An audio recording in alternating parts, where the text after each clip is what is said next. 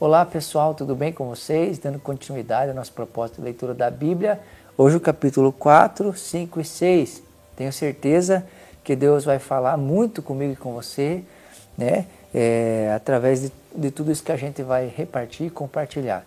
Deus está falando aqui através de Moisés, é uma nova geração, né? Que está aprendendo agora aquilo que a sua geração passada, então, É, passou, e tirando disso lições preciosas e os lembrando de coisas muito importantes. Uma delas é a exortação à obediência. Ele diz assim: e agora, ó Israel, ouça os decretos e as leis que lhes estou ensinando a cumprir, para que vivam e tomem posse da terra que o Senhor, o Deus dos teus antepassados, dá a vocês. Nada acrescente às palavras que eu lhes ordeno, e delas nada retirem, mas obedeçam aos mandamentos do Senhor, seu Deus, que lhes ordeno. No versículo nove vai dizer assim: apenas tenho cuidado, tenho muito cuidado para que vocês nunca se esqueçam das coisas que os seus olhos viram. Conservem-nas por toda a sua vida na memória. Contem-nas a seus filhos e a seus netos. Ou seja, é Deus chamando esse povo a uma obediência às suas leis e aos seus mandamentos, e dizendo a eles: esses mandamentos são perfeitos, vocês não precisam tirar nada e acrescentar nada. Apenas lembre-se deles, obedeça, escute, guarde-os no coração e ande neles. É isso que Deus espera, dessa, espera, esperava dessa geração, e com certeza espera de mim e de você. Uma obediência aos seus mandamentos. E também ele fala sobre trazer à memória coisas que Deus fez, né? Esse povo é um povo que no seu passado tinha histórias maravilhosas e poderosas, é, de vencer nações que humanamente seria impossível. Então era um, é, Deus chamando sempre a olhar para o passado, para aquilo que Deus fez, e trazer a memória e contar isso aos seus filhos, à nova geração, às pessoas que nasceriam ou que viriam, seja nesse momento ou, ou na terra prometida, ou eles já estarem lá. Deus espera que esse povo é, conte e fale das suas grandezas, e sempre incentive a ter, guardar e obedecer os mandamentos de Deus.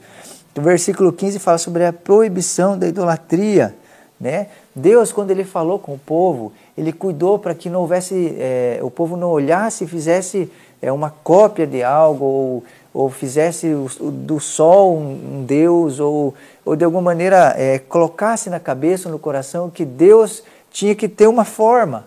E ele então fala com o povo e não aparece em forma de nada. Ele fala através de uma voz que veio, né, no monte de maneira poderosa, e o povo temeu muito. Isso está falando muito é, quando no livro de Êxodo, Deus, Moisés sobe o monte e Deus fala com ele, entrega os mandamentos a ele. E aqui ele então faz um, um convite, um chamado. Ele diz a esse povo: olha, não façam nada, não criem nada e chamem de Deus. É, como, né, de certa forma, qualquer pessoa é, limitaria Deus a um objeto, a algo. Deus é grande demais, Deus é poderoso demais para ser visto dessa maneira. Deus não espera que a gente cultue a criação ou faça da criação Deus. Muito pelo contrário, ele espera que eu e você e que esse povo o adorasse de todo o coração, entendendo a sua grandeza e majestade, e que não pode ser limitado a um objeto palpável. E como diz vários textos das Escrituras, que tem boca, mas não falam, tem olhos, mas não veem, tem, tem pés, mas precisam ser carregados. No versículo vinte e cinco ele vai falar assim: quando vocês tiverem filhos e netos, já tiverem há muito tempo na terra e se corromperem e fizerem ídolos de qualquer tipo, fazendo que o Senhor, seu Deus, reprova, provocando a sua ira, é, invoco hoje o céu e a terra como testemunha contra vocês, de que vocês serão rapidamente eliminados da terra, do qual estão tomando posse ao atravessar o Jordão. Ou seja, Deus adverte eles: não façam imagem de escultura, não façam nada disso, é, não se prostrem, né, a, a pedaço de pau ou coisas semelhantes. Mas se vocês fizerem, vocês, assim como os povos que, que foram destruídos, vocês também serão destruídos. Mas no versículo, aqui no final, ele vai falar algo interessante. Ele está falando: não façam, e ele está dizendo: se vocês fizerem, vocês vão sofrer as consequências por isso, que é ser destruídos. Mas se vocês se arrependerem, se voltarem para mim, eu sou misericordioso e eu perdoo. É. Olha o que, que diz aqui, ó, versículo trinta e um: pois o Senhor, o seu Deus, é Deus misericordioso, e ele não os abandonará, nem os destruirá, nem se esquecerá da aliança que com juramento fez aos seus antepassados. Olha que coisa mais maravilhosa, o coração do nosso Deus como Ele é grande, poderoso e ao mesmo tempo tão misericordioso, paciente, longânimo, não somente para com essa geração. Com certeza eu e você muitas vezes fazemos coisas que Deus não quer que a gente faça, mas sempre que nos voltamos a Ele com o coração quebrantado e contrito, Ele não nos despreza. Versículo trinta e dois fala então aqui da grandeza de Deus. Quero destacar o versículo trinta e cinco, diz assim: tudo isso foi mostrado a vocês para que soubessem que o Senhor é Deus e que não há outro além dele. Versículo trinta e nove, reconheçam isso hoje e ponham no coração que o Senhor é Deus em cima nos céus e embaixo na terra. Todo esse, né, essa parte, esse texto das Escrituras está falando da grandeza de Deus, está falando do propósito de Deus mostrar sua grandeza, que tem a ver com, é, é, para que eles soubessem que Ele é o único Senhor e que Ele é todo-poderoso.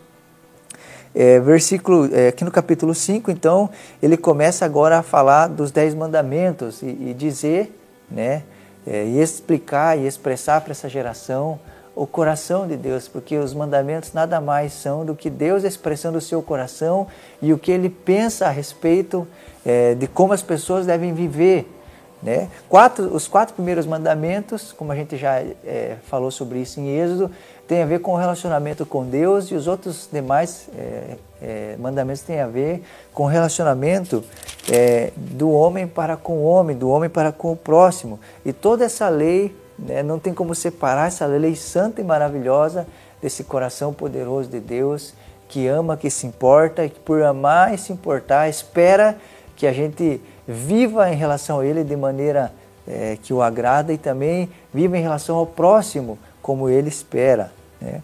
É, capítulo seis, então, fala sobre o grande mandamento, que é amar a Deus. Versículo três diz assim: ouça e obedeça, ó Israel, assim tudo lhe irá bem, e você será muito numeroso numa terra onde há leite e mel, com fartura, como lhe prometeu o Senhor, o Deus dos seus antepassados. O versículo sete diz assim: ensine-as com persistência a seus filhos, conserve sobre elas, é, converse sobre elas quando estiver sentado em casa, quando estiver andando pelo caminho, quando se deitar e quando se levantar. Olha que coisa interessante, Deus está falando aqui sobre é, o povo dele o obedecer, o povo dele é, guardar seus mandamentos. E por que isso? Porque eles iriam bem. Porque se eles é, dedicassem o seu coração e obedecer a Deus, o que eles fizessem é, daria certo, o que eles fizessem é, de alguma maneira expressaria a, a bondade de Deus, e eles é, de maneira, se é que pode ser até milagrosa, viveriam de maneira extraordinária. E ele faz aqui um convite, então, também a, a, a esses homens que contem, que falem, que ensinem aos seus filhos, enquanto eles estiverem caminhando, enquanto eles estiverem sentados, ou seja, a todo tempo é um pai falando com seu filho das coisas de Deus, do que Deus fez, do que Deus espera, do que Deus deseja. Como você está, meu irmão? Como estão seus filhos e a sua casa? Né? Talvez... É, em dias como esse, de tanto entretenimento e tantas coisas, é muito fácil, muito simples deixar que a televisão, que a mídia instrua ou ensine os nossos filhos. Mas a grande verdade é que Deus espera que a todo tempo a gente expresse o coração dele para os nossos filhos e fale do nosso Deus a eles, de tal maneira que eles também se apaixonem por esse Deus e os sirvam e andem pelos seus caminhos. Que Deus te abençoe e até a próxima.